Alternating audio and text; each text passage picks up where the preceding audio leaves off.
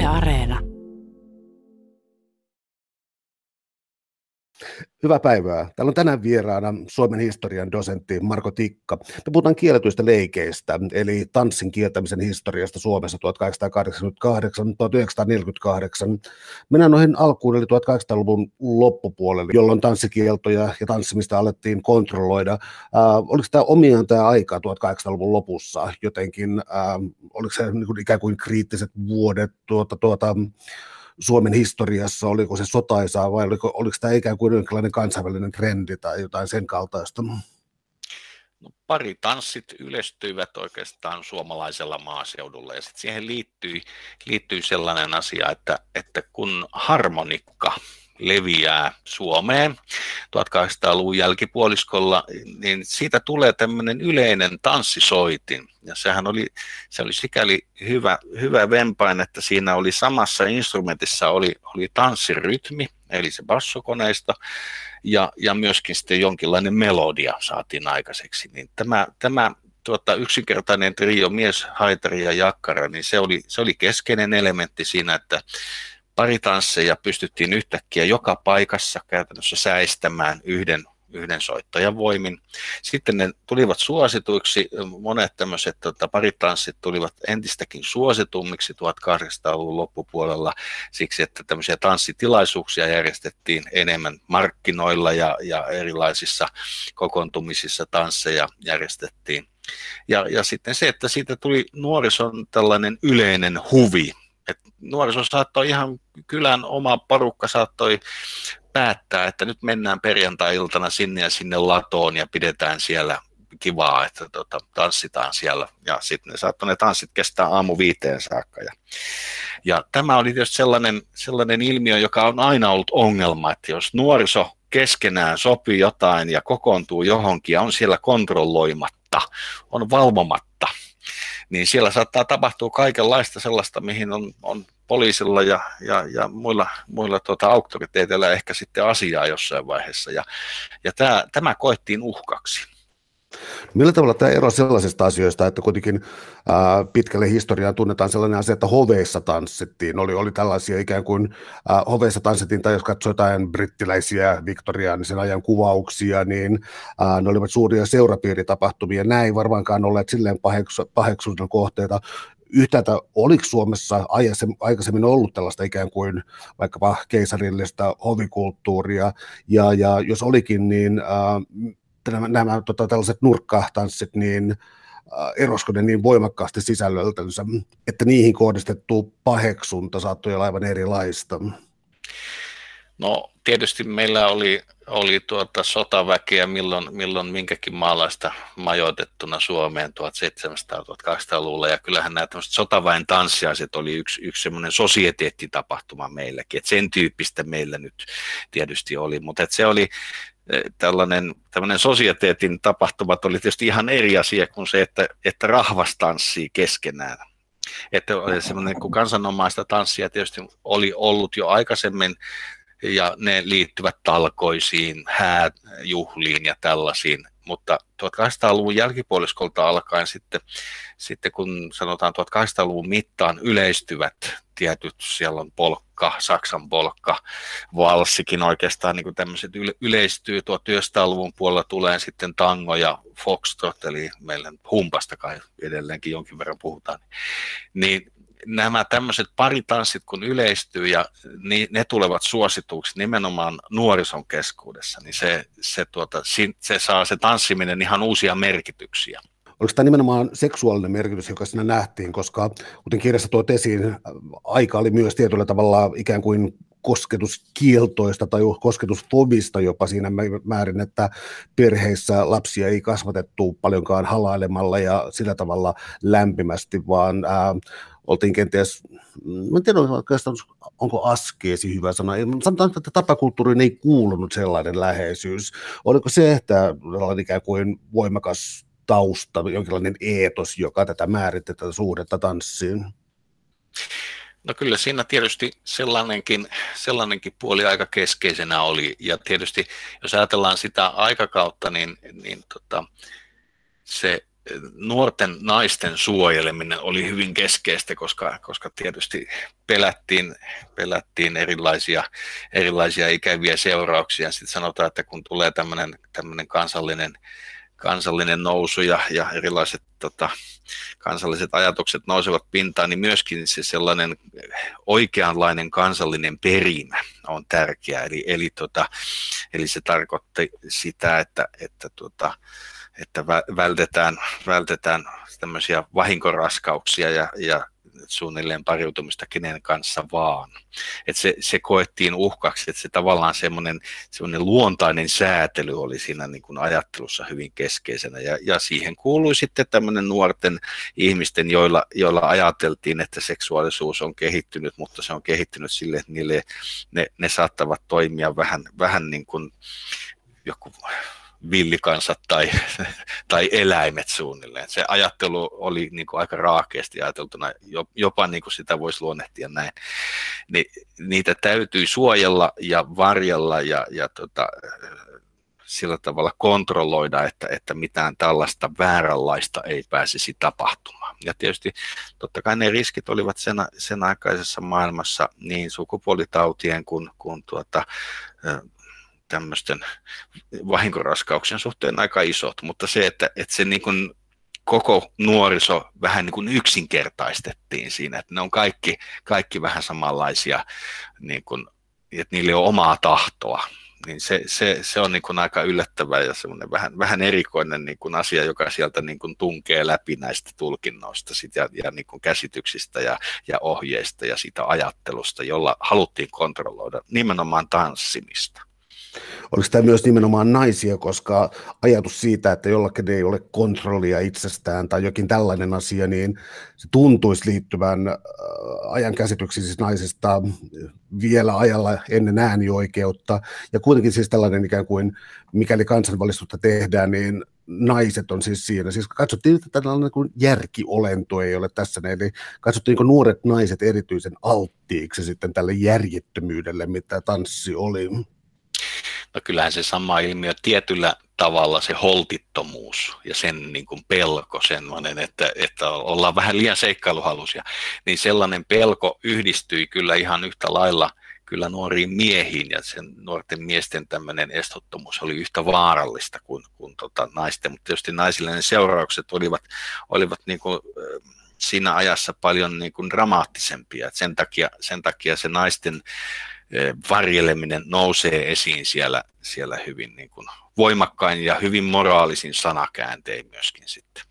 Oliko tämä moraalismista, joka esiintyi tuona aikana, äh, oliko se voimakkaasti sidoksissa isänmaahan, koska tässä kirjassa kielletyt leikit, äh, kun tämä ajanjakso on 1800-luvun lopulta 1900-luvun puoleen väliin, niin kirtautuu monessakin kohdassa. Sellainen ajatus siitä, että nyt tanssitaan jonkun haudalla, ja se ei todellakaan ollut mikään niin kuin iloinen tanssi, että ottaa kuolemaan jotenkin kevyesti, vaan se, että kansakunta on jonkinlaisessa hädässä, ja sitten tanssi on ikään kuin nyt sanoisin, tällainen rietas perversio, joka, joka ikään kuin kumoaa, kumoaa tällaisen ää, yhtenäisen kansanrintaman ajatuksen. Ja kyllähän se, se on asia, joka niin kuin toistuu, toistuu säännöllisesti juuri tämä ajatus siitä, että, että kun Suomen kansa kärsii, niin silloin ei tule kenenkään iloitella.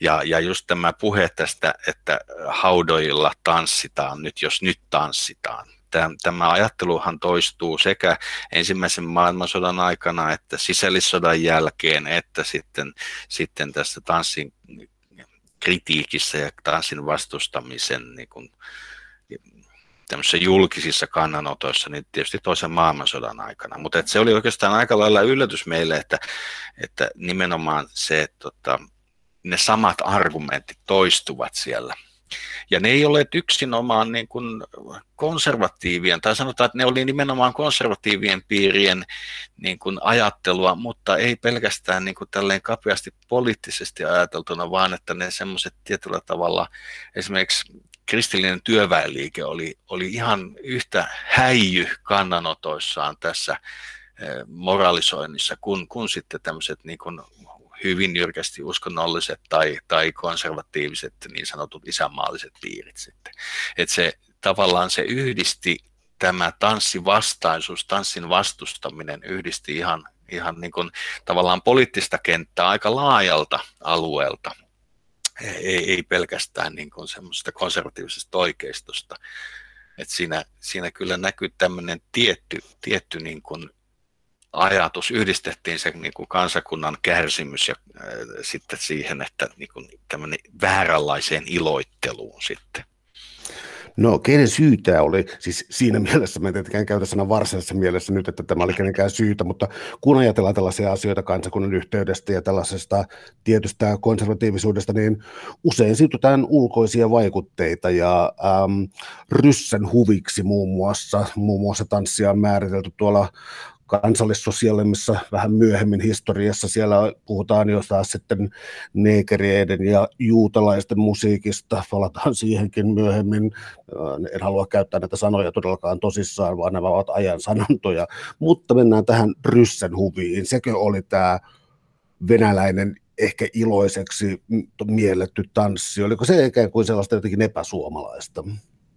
No ensimmäisen maailmansodan jälkeen ja, ja siinä sisällissodan jälkeisessä, jälkeisessä tämmöisessä niin kuin, tämmöisessä siveyspuuskassa, voisiko sitä sanoa näin, niin siinä tämmöisessä julkisessa keskustelussa nousee kyllä hyvin voimakkaasti esiin juuri se, että, että tota, meille tämmöinen levottomuus ja, ja holtittomuus ja, ja normittomuus on tullut niin kuin sellaisesta jo, juuri tästä niin kuin ensimmäisen maailmansodan aikana, kun tänne oli sijoitettu venäläisiä joukkoja, niin ryssät järjestivät tanssiaisiaan ja, ja sinne tuota, viekottelivat suomalaisia nuoria, nuoria naisia sitten tuota, ryssän morsiamiksi ja näin poispäin. Että tämä, tämä tällainen kyllä sieltä niin kuin tulee, tulee sisällissodan jälkeisessä kirjoittelussa tämä, tällainen ajatus. Ja myöskin se, että sitten, sitten juuri se kansanliike, joka oli suhtautunut paritansseen kaikkein myönteisimmin, eli työväenliike, niin, niin sitä myöskin niin kuin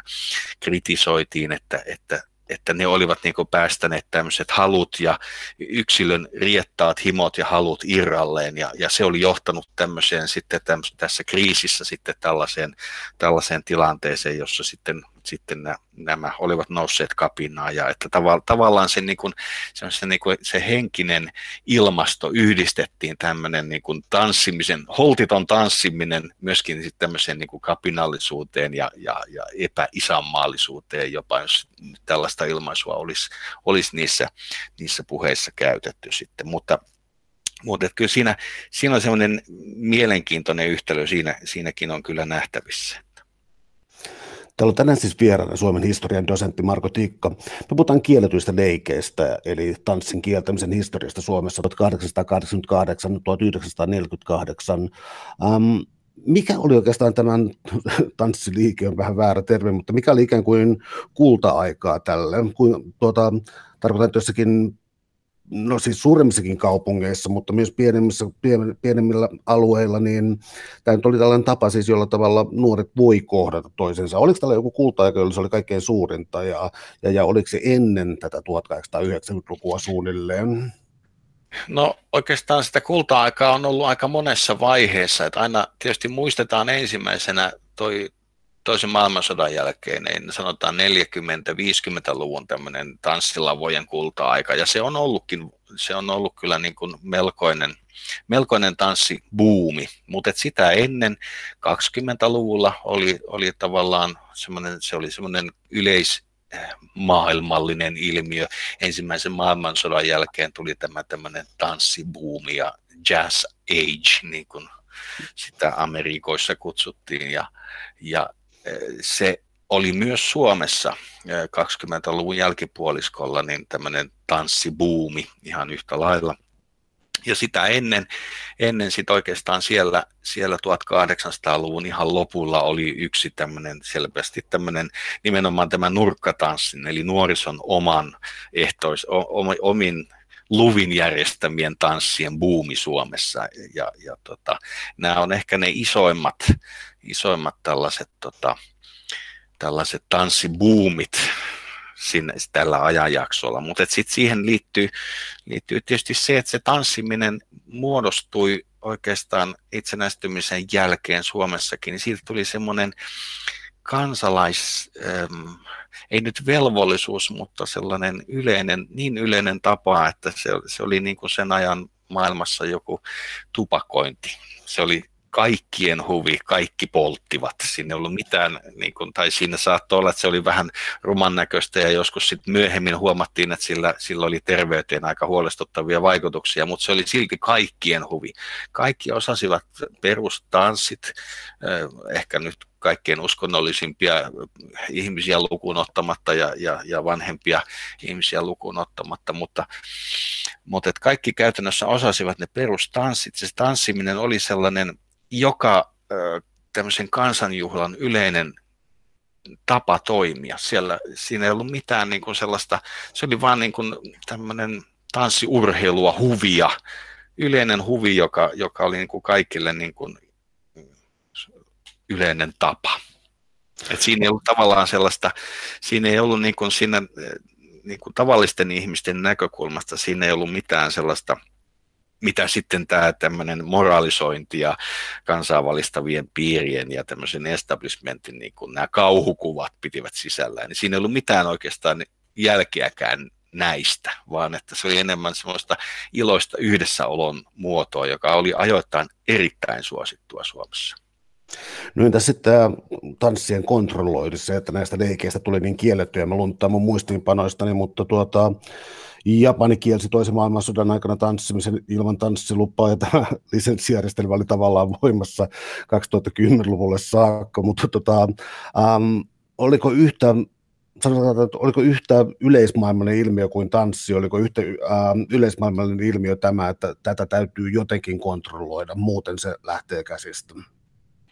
No kyllähän siis tanssiin on liittynyt se, että poikkeus aikoina sitä on kontrolloitu. Sanotaan, että, että se on, on tietysti sodan syttyessä, niin se on ollut yksi asia, joka on kielletty, mutta se, että, sitten, että se kielto jatkuisi niin kuin, ilman niin kuin maalaisjärjen mukaista perustelua niin tota, vuosikausia, niin se, se ei ole ollut kovin yleistä kyllä maailmassa, että, että lähinnä, lähinnä ne sijoittuu sitten nämä tämmöiset tanssin ihan totaalisesti kieltäneet, esimerkiksi toisen maailmansodan aikana kieltäneet valtiot, niin se oli lähinnä, lähinnä Saksa ja sen miehittämät alueet, joissa tanssiminen oli niin kuin totaalisesti kiellettyä. Ja Suomi, Suomi oli tota, siinä, siinä rinnalla sitten.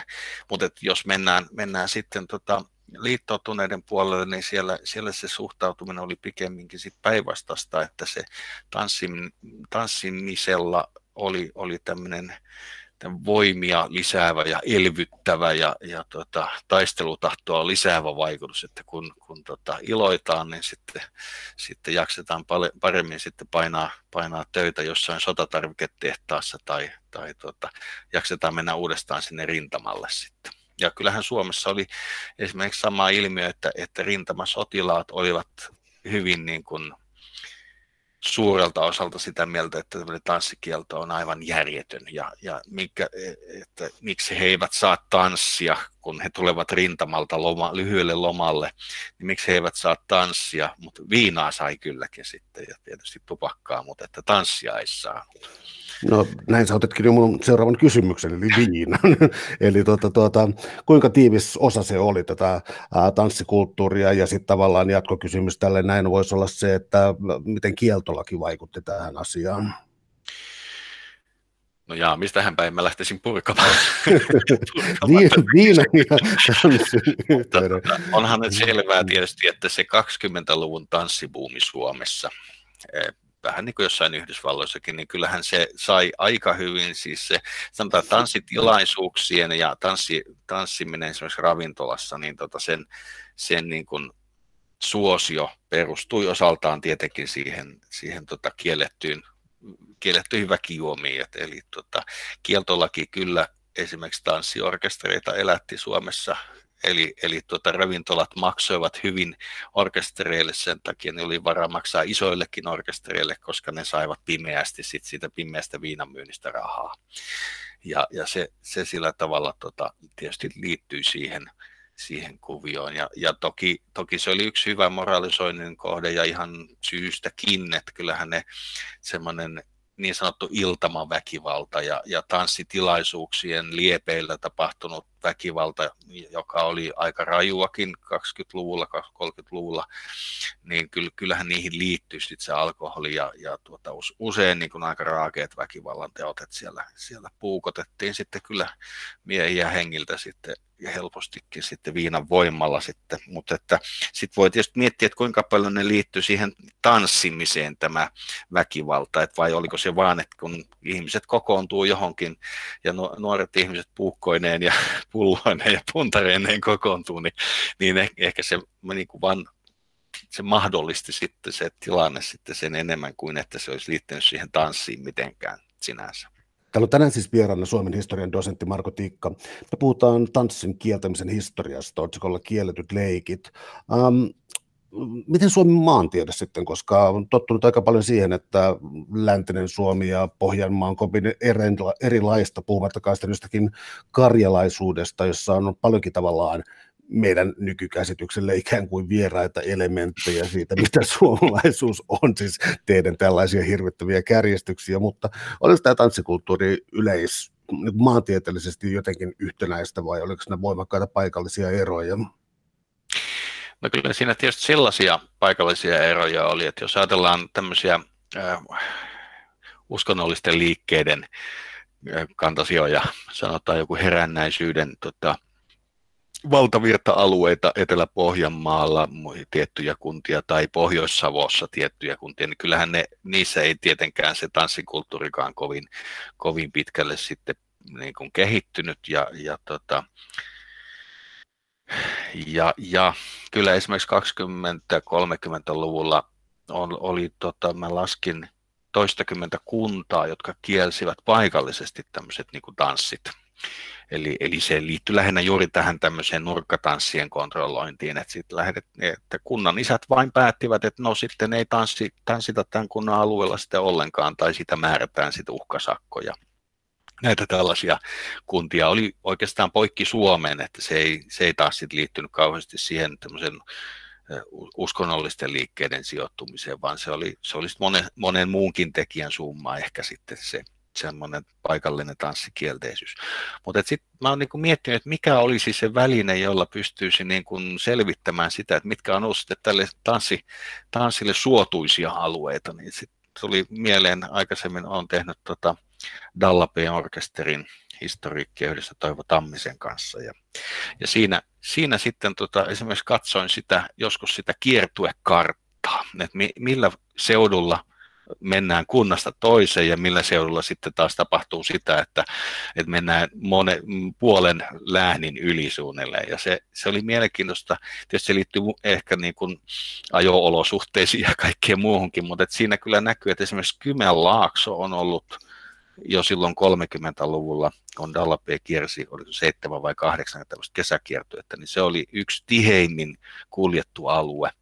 No Viipurin Karjala oli toinen, jossa, jonka niin kuin ympäristökunnissa ja kan, et, siinä kannaksella niin kierrettiin melkeinpä, ja oli useita konsertteja yhdellä paikkakunnalla. Ja, ja sitten tuolla, sitten saatettiin mennä jossain, jossain tuolla tota keski, Pohjanmaa, Etelä-Pohjanmaa, sillä saatettiin mennä monien kunnan rajojen yli ennen kuin päästään, niin kuin, ja, ja konsertti saattoi olla esimerkiksi Vaasassa ja Ilmajoilla, ja sitten tullaankin jo johonkin Keski-Suomeen suunnilleen. Eli, eli kyllä niin kuin sellaisia, kyllä ne painottuu tietyllä tavalla etelän isoihin kaupunkeihin tämä tanssikulttuuri, ja se painottuu myöskin Itä-Suomeen. Että kyllä, kyllä se niin kuin sanotaan Kymenlaakso, Viipurin, Karjala, sitten jossain määrin Etelä-Savoa esimerkiksi olivat sellaisia alueita, joissa nyt oli, oli ehkä enemmän sitten sitä tanssihaluisuutta 30-luvulla Suomessa.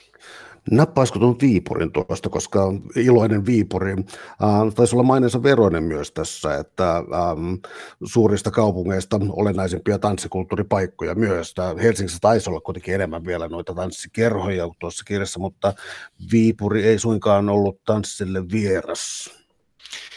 Ei, se oli tota, 20-luvun mittaan Viipurissa niin voimistui tämä tämmöinen, tota, se lähti oikeastaan ravintola tanssimisesta, eli, eli tuota, eli siellä useat ravintolat pitivät sitä tanssia ohjelmassaan käytännössä niin kuin useat tanssit viikossa, mutta sit, sitä ryhdyttiin 30-luvulla rajoittamaan, niin tota sen seurauksena sitten nämä tanssit siirtyivät urheiluseurojen, tuota, erilaisten yhdistysten ja vastaavien tota, tanssipaikoille, näiden tota, seurataloille ja näille, ja niitä tilaisuuksia oli ihan järjettömän paljon. Mä joskus niitä, niitä erääseen toiseen tota, artikkeliin laskeskelin, että niitä oli, niitä oli valtavasti. Ja, ja jo 30-luvulla oli myös tavallista se, että, että iso parhaimmille tanssipaikoille oli bussikuljetuksia Viipurista ja, ja ei tarvinnut polkupyörällä tota,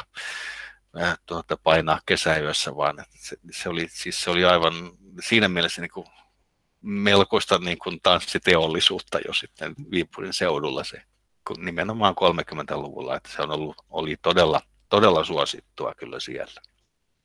Kuinka kansainvälisesti oli taas kieltämispolitiikka siis siinä mielessä, että luntaan täältä muistiinpanoista, että 1916 ja 1894 oli siis tällaisia uh, From the Ballroom to Hell ja The Lure of Dance, jossa sitten tuota, amerikkalaiskirjallisuutta, joka pelotteli jotakuinkin samoilla asioilla, ja tämä taisi rantautua suhteellisen nopeasti Suomeen, eli oliko tämä kansainvälinen tanssikielteinen liike? No kyllähän siis kyse on, on niin kuin tanssiminen on tämmöinen paritanssi, niin se on, se on tämmöisen niin kuin kaupungistuvan ja, ja kaupallistuvan ja mitä nyt sanoisi, demokratisoituvan ja liberalisoituvan yhteiskunnan yksi ilmiö.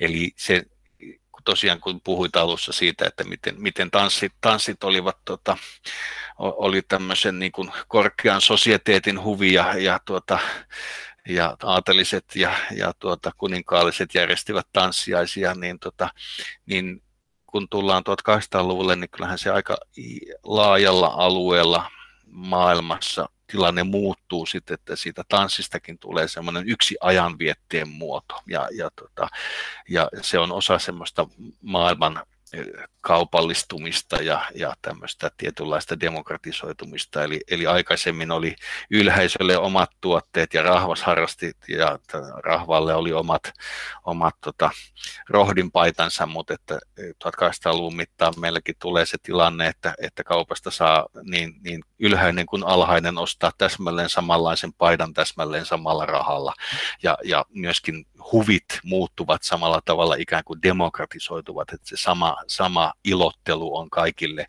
kaikille yhteen, niin kyllähän se ajattelu tulee, tuli tota, oli hyvin voimakas nimenomaan Yhdysvalloissa, jossa tämä tietysti teollistuminen ja kaupungistuminen oli ihan oma luokkaansa pitkin 1800-lukua. Ja siellä myöskin nimenomaan sitten tämä tanssivastaisuus syntyy, syntyy aika voimakkaasti niistä sellaisista peloista, että, että nyt meillä on esimerkiksi paljon nuoria naisia, jotka ovat sillä tavalla itsenäisiä, että ne käy ansiotyössä, ne eivät ole kenenkään elätettäviä, vaan ne ovat itsenäisiä toimijoita ja ne ostavat sillä tienaamallaan rahalla itse, ne kuluttavat, ne tekevät itsenäisiä ostopäätöksiä ja, ja tavallaan, tavallaan tämä muodostui ikään kuin uhkaksi yhteis- sille vanhalle yhteiskunnalle, jossa ajateltiin, että, että, että se semmoinen patriarkaalinen järjestys oli, oli se, mitä, mitä mikä piti säilyä, mutta, mutta että tässä, tässä maailmassa, joka, joka demokratisoitui ja kaupallistui, niin siinä, siinä sitten ratkaisivatkin ihmisten tämmöiset äh, niin kuin omat, omat mielihalut ja omat pyrkimykset ja, ja tämmöinen itsenäinen toiminta ja se tietysti nähtiin sitten huolestuttavana, että sitten kun tuli keuhkotautia ja sukupuolitauteja ja, ja erilaisia avioerot lisääntyivät ja kaikkia muuta länsimaissa, niin se kaikki kaadettiin sitten tämän ihmisten äh, nautinnon, nopeiden nautinnon halujen ja itsekkyyden piikkiin. Ajat, että tämä tietty konservatiivinen äh, ajattelu lähti juuri siitä, että, että nämä tämä kaikki on ihmisen omien valintojen syytä ja, ja itsekkyyden ja sellaisen, niin kuin, sellaisen ajattelun syytä, joka, joka on nyt uutta ja tämmöistä vähän uhkaavaa. No mitä sitten tämä tota, yhteiskunta täytyy jakaa, eikä ollut pelkästään tällainen niin kuin ikään kuin porvarillinen ja työväenluokkainen, vaan, vaan tässä ykkös-, kolmos- ja nelosoluen maassa niin ravintoloita oli A, B ja C ravintoloita ja vähän tuota, tuota, tuota, tanssiluvat kulkivat niiden mukaan. Kertoisitko näistä luokituksista vähän? Joo, no siis kun kieltolaki kumottiin, niin sen jälkeen Suomessa, Suomessa oli sellainen noin 800 ravintolaa ympäri Suomen, ja niistä, tota, niistä neljäsosa oli Helsingissä.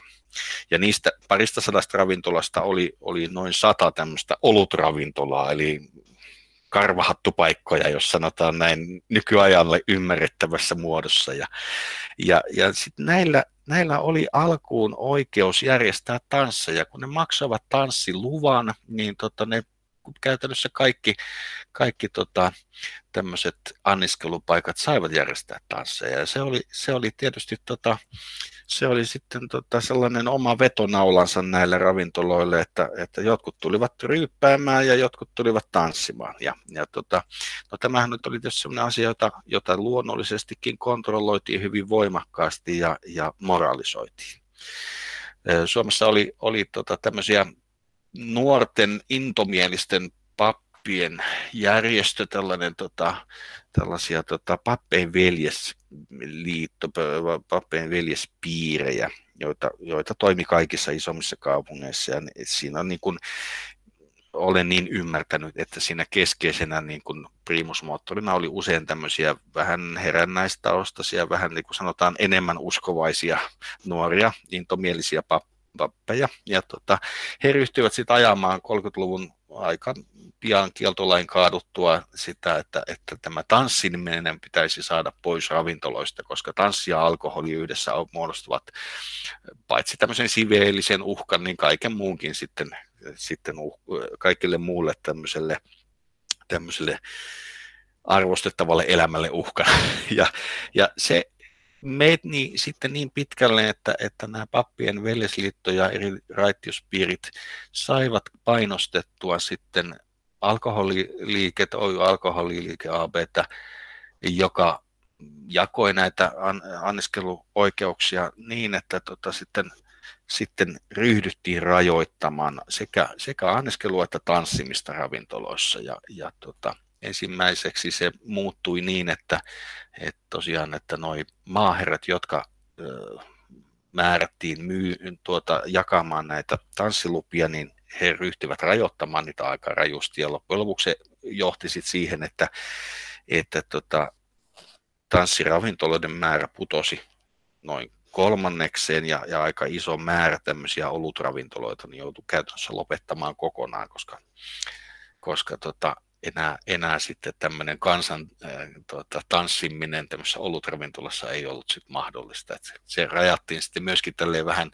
vähän niin kuin elitistisesti ensimmäisen luokan ravintoloihin. Ne saivat järjestää tanssia, mutta sitten näitä oli, saattoi olla niin kuin Viipurin kokoinen kaupunki esimerkiksi, niin siellä, siellä, siellä oliko siellä kaksi vai kolme ravintolaa, jotka saivat järjestää tansseja maaherran luvalla sitten ja, ja ne vielä kaiken pahan lisäksi yhtä aikaa. Eli samana iltana oli ne tanssit joka paikassa ja ensin ollut päätä eikä häntää, mutta ihmiset pääsivät sitten tanssimaan näille tosiaan, tosiaan tota, eri, eri seurojen, seurojen tota, ja, ja yhdistysten tanssipaikoille ja lavoille sitten tota, sen, senkin edestä sitten, että hyvä esimerkkihän oli Viipurissa toimi Viipurin soitanollinen kerho, tällainen, tällainen käytännössä sen ajan tanssimuusikoiden yhteenliittymä ja se järjesti ympäri vuoden aina tiistaisin tietyssä, tietyllä, tota, oliko se Viipurin voimailijoiden salissa, niin tota, niin he järjestivät tansseja, joissa, joissa niin kuin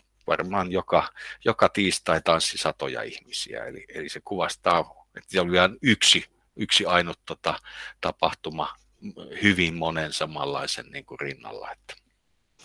No otetaanko yksi aika erilleen tästä, eli tuota, 1939, 1944 suunnilleen, itse asiassa kirjan loppuajoituskin tulee tuossa 48, mutta mä tarkoitan sitä, että ähm, talvisota ja, ja tuota, jatkosodan aikana ja, ja, ja, ja siis lottien moraali on sellainen puheenaihe, jota on varmaan ties kuinka pitkään ja jollakin tavalla joskus pyritty ikään kuin musta maalaamaan ja joskus taas yritetty pitää kauhean kirkasotsaisena ja äh, en, en aseta mitään omaa arviota tästä näin, mutta äh, miehet vaikkapa asemasodan aikaan lomilla, äh, mitä tanssikulttuuri siihen aikaan eli?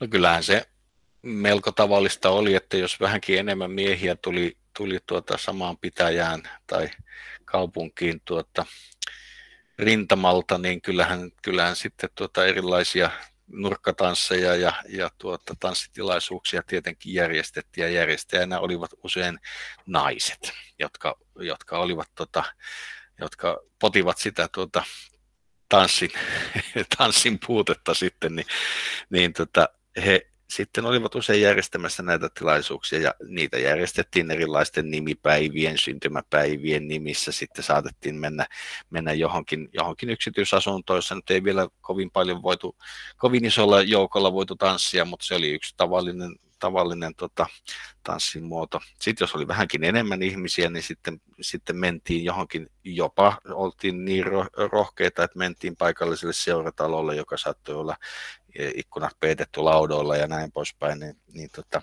sinne sitten vaan e, tuota, murtauduttiin ja, ja mentiin tanssimaan ihan kylmästi sitten vaan. Ja, ja kyllä, kyllähän siis se tanssiminen oli se oli niin yleistä ja, ja kaikki oikeastaan semmoiset keskenkasvuisesta aikuisikäiseen saakka kaikki suomalaiset niin kuin sen ajan ihmiset melkein niin kuin osasivat tanssia, tiesivät tanssit vähintäänkin ja, ja niin kuin se, oli, se oli niin yleistä, että sen kieltäminen oli käytännössä mahdotonta. Että kyllä se, kyllä ne siitä kielosta sitten oikeastaan seurasi vaan se, että sitten poliisille tuli, tuli tuota sitten paljon töitä sitten, kun niitä tansseja ryhdyttiin sitten erityisesti 1942 alkaen niin tota, hajottamaan ja, ja tanssijoita sitten tällä tavalla vähän vainoamaan. Täällä on tänään siis vieraana Suomen historian dosentti Marko Tikka. Me puhutaan ta- kielletyistä leikeistä, eli tanssin kieltämisen historiasta Suomessa. Tuo aikamäärä, jonka juuri äsken annoit tuolla 40-luvun alkupuolelta ja 40-luvun puoleen väliin oikeastaan, mutta äh, katson täältä muistiinpanoista, siis kerrot täältä kahdesta tapahtumasta, jossa poliisi ampui tanssijan kuoli, kuoliaaksi tansseja hajottaessaan. Vähän jää ai niin, ja vielä tuota, ilman poliisiakin, niin ainakin viisi ihmistä sai lisäksi surmansa tanssin välissä kahakoissa. Unohdetaan vähän noin kahakat ymmärtää kyllä, mutta se, että kaksi kertaa poliisi ampuu tanssijan kuoliaaksi, ei tule aivan varmaa kyllä olosuhteesta, mutta miten voidaan olla ikään kuin sellaisessa maailmassa, se tuntuu niin käsittämättömältä. Olisi näin irrallisia tapahtumia vai oliko tässä todellakin siis ratsattu niin, että, että se kääntyy täysin poliisiväkivallan muodoksi? No siinä oli tietysti taustalla se, että poliisit maaseudulla ja kaupungeissakin oli, oli se, joka, jotka joutuvat sitten siihen, siihen tilanteeseen, että, tota, että näitä tanssitilaisuuksia ratsattiin. Ja, ja useinhan kun seuraa sitä, sitä tota, uutisointia ja, ja niin kuin eri, erilaisista lähteistä katsoo niitä asioita, niin kyllä siitä näkee sen, että poliisit on hyvin tienneet, missä tansseja on järjestetty. Ja he ovat osanneet mennä oikeaan aikaan ja oikeanlaisella joukolla paikalle suunnilleen sellaisessa paikassa, jossa, jossa niin kuin sitä oli tämä ratsia niin kuin, poliisien tota, harrastuksena. Mutta sitten oli kyllä paljon paikkakuntia, joissa, joissa niin kun poliisi vältti sitä. Ja siinä oli juuri tämä, että kun poliisit oli paikallispoliiseja, joku pitäjän Vallesmanni tai, tai tota, hänen pitäjäpoliisinsa oli, oli sitä mieltä, että, että eihän vitti mennä tuttuja turhaan ärsyttämään. Eli Eli, eli siinä paljon me, merkkasivat ne henkilösuhteet, mutta näissä kummassakin tapauksessa, jossa poliisi sitten käytti asetta sillä lailla, että tuota, tanssia menehtyi. Kummassakin tapauksessa oli kyse tämmöistä niin sanotusti vahinkolaukauksesta, mutta sopii tietysti miettiä, että kuinka mielekästä nyt on tanssia hajottaa sitten parabellumilla, että, että tota, se, se kaikkinensa vähän erikoinen kuvio niissä toistuu, niin niissä, niihin kumpaankin liittyy se, että kyseessä oli nuori poliisi, joka, joka oli joutunut jo aikaisemmin niin kuin tilanteeseen, jossa, jossa hänettä vastaan oli kohdistettu väkivaltaa ja sitten tavallaan se tilanne oli sitten sellainen, että hän haki sitten, kummassakin tapauksessa poliisi haki sitten sillä aseellaan niin kuin tietynlaista arvovaltaa ja, ja järjestys, yritti saada järjestystä aikaan, mutta se seuraus on tietysti no ihan päinvastainen, että jos poliisi tulee yllättää 100-200 tanssia jossakin, jossakin tota liiterissä ja, ja ampuu ilmaan, niin ei ne ihmiset paikalleen jähmety, vaan ne nimenomaan lähtee karkuun. Ja, ja tota, vielä sitten tuohon, toinen tapahtui Nurmeksessa ja toinen, toinen tuolla Vöyrillä, ruotsinkielisellä Pohjanmaalla, niin se oli kummassakin, kummassakin oli vähän tämmöistä tietyllä tavalla samanlaista tilanteesta kyse, että, että jälkeenpäin sitten eh, tulkittiin, että kyse oli niin kuin tämmöisestä vahingonlaukauksesta, mutta, mutta toisessa tapauksessa poliisi sai aika aikamoisen tuomionkin siitä sitten loppujen lopuksi, että, että kyllä, tota, kyllä se aika erikoiselta näin kuitenkin ajatellen, vaikka, vaikka aina pitää tietysti ajatella, että on kyse sota-ajasta ja, ja tuota, poliisitkin olivat tottuneet sitten sellaiseen sotavuosina, että, että vastassa saattoi olla aseistettuja viinankeittäjiä tai sotilaskarkureita tai, tai mitä tahansa, niin tavallaan se aseen mukana pitäminen oli tietysti itsestäänselvä asia, mutta sen niin kuin käyttäminen tuommoisessa tilanteessa, kun vastassa oli käytännössä 15 18, 20 kesäisiä nuoria naisia ja jonkun verran miehiä, niin se tuntuu aika lailla ylimitoitetulta kyllä. Miten sitten edelleen siis tansseja pidettiin puolisalassa, joista yksi, ei voi sanoa mitään muuta kuin puolisalaiseksi, kun se oli osittain täysin julkista, niin tanssikoulut. Eli tanssikoulut äh, täysin luvallista ymmärtääkseni, ja siis kaikki tällainen toimi siinä niin, mutta ne eivät saaneet muuttua tansseiksi. Miten tämä ja siis se satajassa on tämä, tämä hauskuus, että tosiaan että tanssikoulut olivat täysin luvallista liiketoimintaa, mutta, mutta, eli tanssimista sai opettaa, mutta ei saanut tanssia. Tanssimista saattoi jopa käsittääkseni, no rintamalla esimerkiksi esiintyi tanssiryhmiä, ravintoloissa oli aika tavallista, äh, että oli erilaisia tanssiesityksiä. Kotimaisissa elokuvissa, jos ajatellaan äh, tota, sotavuosilta, ei taida löytyä juuri yhtään elokuvaa, jos se olisi jonkinlainen tanssikohtaus. Niin äh, tanssia sai tosiaan niin kuin katsella, sitä sai opetella, mutta ei saanut itselleen ehkä entuudesta tunte, entuudestaan tuntemattoman vastakkaista sukupuolta olevan henkilön kanssa ei saanut tanssia. Et se, se, tämä yhtälö on kyllä aika, aika mahtava kyllä niin kuin noin. Ja ei mikään ihme, että sen ymmärtäminen ei ollut ihan helppoa niille aikalaisille kyllä sitten. Ja tosiaan oli niin, että, että tanssikouluja oli, oli tota Suomessa toiminnassa. Lähinnä kaupungeissa oli, oli semmoinen parikymmentä tanssikoulua jo ennen, ennen toista maailmansotaa ja, ja aika monet niistä jatkoivat toimintaansa sitten e, käytännössä jatkosodan hyökkäysvaiheen päättyessä ihan loppuvuodesta 1941 jo, niin tota, ensimmäiset tanssikoulut aloittavat toimintansa ja e, tuota, ilmoitusten perusteella ainakin näin, näin oletamme. Ja, ja tota, ne tanssikoulut olivat kyllä niin kuin yleinen tapa kiertää, kiertää näitä rajoituksia. Että käytännössä kaikissa kaupungeissa toimi tanssikoulu, joka, joka järjesti käytännössä monet tanssit viikossa. Että, et, tota, helsinkiläinen toimittaja Ano Airisto arveli, että 42 vuonna niin e, mahdollisesti 10 000 tanssia viikossa tanssi Helsingissä, niin se on, se on,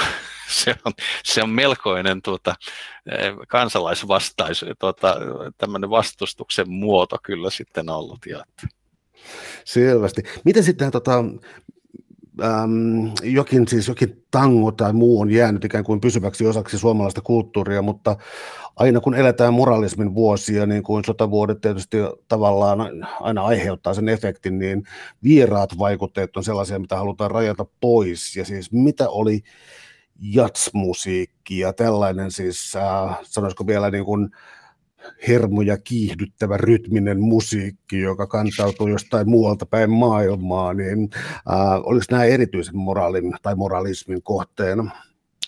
No siihen tietysti sotavuosina liittyy myös sitten tämmöinen poliittinen efekti, että, että siellä, siellä oli sitten tämmöisiä kansallissosialistinen lehti Kustaa Vaasa esimerkiksi kritisoi ja teksti oli meni jotenkin niin, että juutalaista tanssiopistoa, jossa, jossa soitetaan tämmöistä, tämmöistä ala-arvoista, tota, ei arjalaista musiikkia sitten. Ja siellä, siellä tosiaan soitti sitten tämmöisiä tota, Erik Lindström ja, ja Jakob Furman ja, ja tällaisia tunnettuja pääkaupunkiseudun jatsmuusikoita, jotka sitten sodan jälkeen olivat hyvinkin niin kuin tunnettuja tanssimuusikoita ja, ja sen, sen musiikin äänen kannattajia kyllä sitten, että, että kyllähän, kyllähän ne niin kuin, tota, sitten nämä tämmöiset hyvin kriittisin äänenpainoin suhtautuvat piirit, niin kyllä ne, kyllä ne niin kuin aika rumasti kyllä kirjoittivat ja, ja tuota, saivat myös aikaan sen, että esimerkiksi yksi tanssikoulun tuota, pitäjä sitten tuomitti puhuttiin tämmöisestä niin kuin luvattomien tanssien järjestämisestä Helsingissäkin, niin aika, aika roimaan sakkoa ja menettämään sitten tämmöinen. Katsottiin, että oli, oli niin kuin tämmöistä laitonta liiketoimintaa, jonka, jonka niin kuin voitto sitten menetettiin valtiolle. Että se oli, että se mitä ilmeisimmin liittyy aika suoraan siihen, että nämä kansallissosialistiset lehdet kirjoittivat niin räikeästi tai räväkästi siitä, että tällaista laittomuutta harjoitetaan. Oliko tämä Suomessa jonkinlaista kulttuurista lainaa Saksasta? Siis mä tarkoitan, että ähm, Saksa jo ennen siis natsiksi Saksaa, mä tarkoitan siis sitä niin kuin ihan viattomassa kulttuurivaihdon mielessä. Saksa oli hyvin merkittävä kulttuurimaa Suomelle, mutta kun tosiaankin otettiin esiin tämän kolmannen valtakunnan tanssikielon, niin ähm, mitä nyt sanoisin, että pitäisikö se muotoilla sillä tavalla, että aseveljiä kun oltiin, niin samankaltainen moraali sieltä tuli.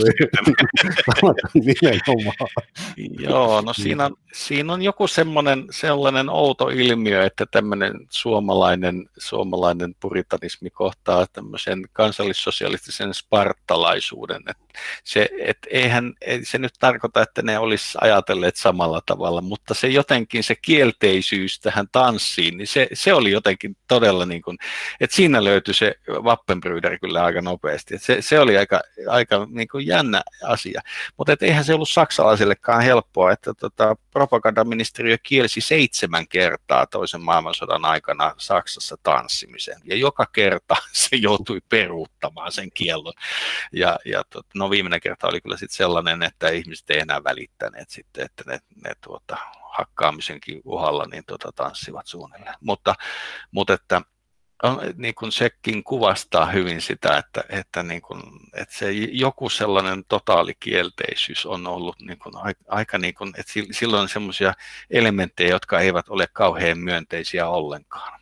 Mutta, että, mutta että se, sekin on tietysti asia, että, että siitä ei ehkä kannata vetää ihan, ihan niin kuin valtavan pitkälle menemiä johtopäätöksiä, mutta on, on silti asia, joka on hyvä muistaa kyllä, että, että, tota, että täm, tämmöinen tota, kieltäminen ei ole ihan, ihan pelkästään niin sellainen eh, moraalin kysymys, vaan siinä voi olla jotain tämmöisiä todella kummallisia elementtejä mukana. Täällä on tänään siis vieraana Suomen historian dosentti Marko Tikka. Me puhutaan tanssikieloista 1828-1948. Mm, tullaankin mielenkiintoisesti vaaran vuosiin 48, eli miten tämä sodan jälkeinen tilanne lähti purkautumaan. Eli siis valvontakomissio oli Helsingissä ja, ja, ja näkyykö tämä, miten nyt sanoisin, näkyykö tämä huvielämässä?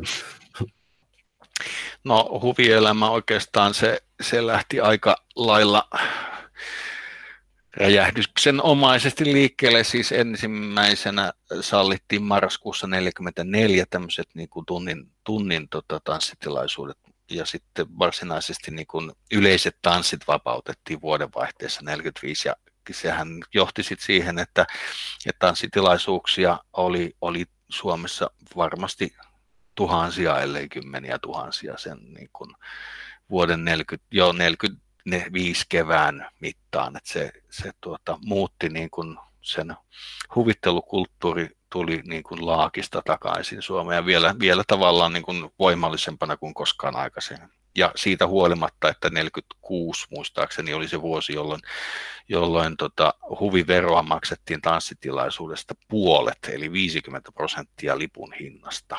että tota se, se oli, oli yksi, yksi niin kuin, sinä vuonna taisi olla ainut vuosi, kun tota tanssilipun äh, lippujen verotulot oli korkeampia kuin elokuvalippujen verotulot. Eli, eli se on ollut aika massiivista. Sitten kun ajattelee, että heti sodan jälkeen rakennettiin maaseudulle valtava määrä tanssilavoja, valtava määrä yhdist, erilaisten yhdistysten äh, kiinteistöjä, joista niin kuin keskeinen osa oli se tanssilattia niissä, niissä rakennuksissa, että paljon muulla ei ollut niin väliäkään pääsi, että oli iso lattia. Ja tuota, e, oliko nyt niin, että tanssilavoja oli noin tuhat ja, ja erilaisia tämmöisiä seurataloja ja vastaavia kolmisen tuhatta Suomessa. Että kyllä siinä monta parkettia on jyrätty kyllä sitten ihan sodan jälkeen, heti sodan jälkeisinä vuosina. Mä olisin vielä kysynyt sellaista, että onko tästä kieltämisajasta tai mentaliteetistä ja tällaisesta jäänyt jotain jämiä nykypäivää. Mä muistan joskus lukeneeni, että kieltolain, ainakin suurelta osin kieltolain takia joissakin uskonnollisissa pohjoisemmissa kylissä esimerkiksi naiset eivät ole uskaltaneet mennä kahvilaan, koska siellä tunnettiin vain ikään, tunnettiin vain ikään kuin salakapakkana, niin. mutta niin kuin, tätä jatkuu niin kuin 70-luvulle ja sitä eteenpäin. Onko tästä tanssimoralismista jäänyt jotain, jotain rippeitä tai kummallisuuksia suomalaiseen yhteiskuntaan? No sehän on siis niin, että kieltolakihan opetti suomalaiset miehet juomaan väkeviä ja, ja tuota, ke, keskioluen vapautuminen opetti naiset juomaan. Mutta, tuota, mutta tuota, kyllä siis tanssikielto ja kielteisyys, niin kyllä siinä varmaan sellainen vaikutus on ollut, että, että kaikkien suomalaisten, jotka halusivat tanssia, niin on, on täytynyt muodostaa kantansa siihen, että onko tämä semmoinen kielletty huvi tai semmoinen niin kuin vähän semmoinen laitonta, moraalitonta vai lihottavaa, että onko tämä vähän semmoinen niin kuin kyseenalainen, mutta haluan silti harrastaa tanssimista. Vai, vai onko se, että mä ehdoin tahdoin olen, sanot, sanovat ne tuota, auktoriteetit mitä tahansa, niin minähän tanssin. Vai että ajatteleeko ne, että ne auktoriteetit on oikeassa ja, ja tuota, pidättäydyn tanssimisesta. Eli, eli kyllä, se, kyllä sillä on selvästi ollut minusta sellainen vaikutus ja se, se näkyy kyllä sellaisessa suhtautumisessa tämmöiseen, tämmöisiin tansseihin varmaan aika kauan Suomessa, että ne, niitä vähän pidettiin, ne oli, oli semmoista niin kuin sanottiin alemmat taiteet, oli tämä Markku Kosken mainio termi, niin se, ne kuuluu vähän näihin, näihin alempiin taiteisiin, että, että se ei ollut niin kuin oikein kunnon, kunnon, niin kuin, kunnon tota, tämmöistä sivistävää ja jalostavaa, eikä edes urheilua, vaan se oli jotain, jotain sellaista vähän, vähän epäilyttävää. että siihen liittyy joku semmoinen kielletyn hedelmän efekti ja, ja tuossa sit kirjoitettiinkin sit loppuun sellainen, että sitten kun, sitten kun tulee 1980-luku ja, ja suomi rock yhtyöt, jotka pauhaa siellä samoilla tanssilavoilla, niin se, se musiikillinen maailma ja, ja se semmoinen suora röyhkeys, mikä sieltä tulee, niin se, se on jo jotain sellaista, että nämä tanssi, tanssikielteiset ja, ja tuota, tanssiin, tanssia moralisoineet establishmentin edustajat, ne, ne ei edes olisi kuinneet painajaisissaan ajattelemaan ja käsittämään, että jotain sellaista voi tulla. Eli, eli tarvittiin tavallaan, piti mennä niin jyrkästi yli siitä tanssikulttuurista, että, että niin kuin tavallaan se, sillekin löytyy nyt se arvo, mikä ehkä tänä päivänä sillä, että ei, eihän kukaan niin kuin kyseenalaista sitä, että se nyt olisi jotenkin niin kuin kauhean, ei se, ei se ole laitonta, moralitonta eikä lihottavaa se tanssiminen tänä päivänä, mutta ehkä ennen niin ajateltiin. Suuret kiitos keskustelusta Marko Tikka, oli ilo. Kiitos.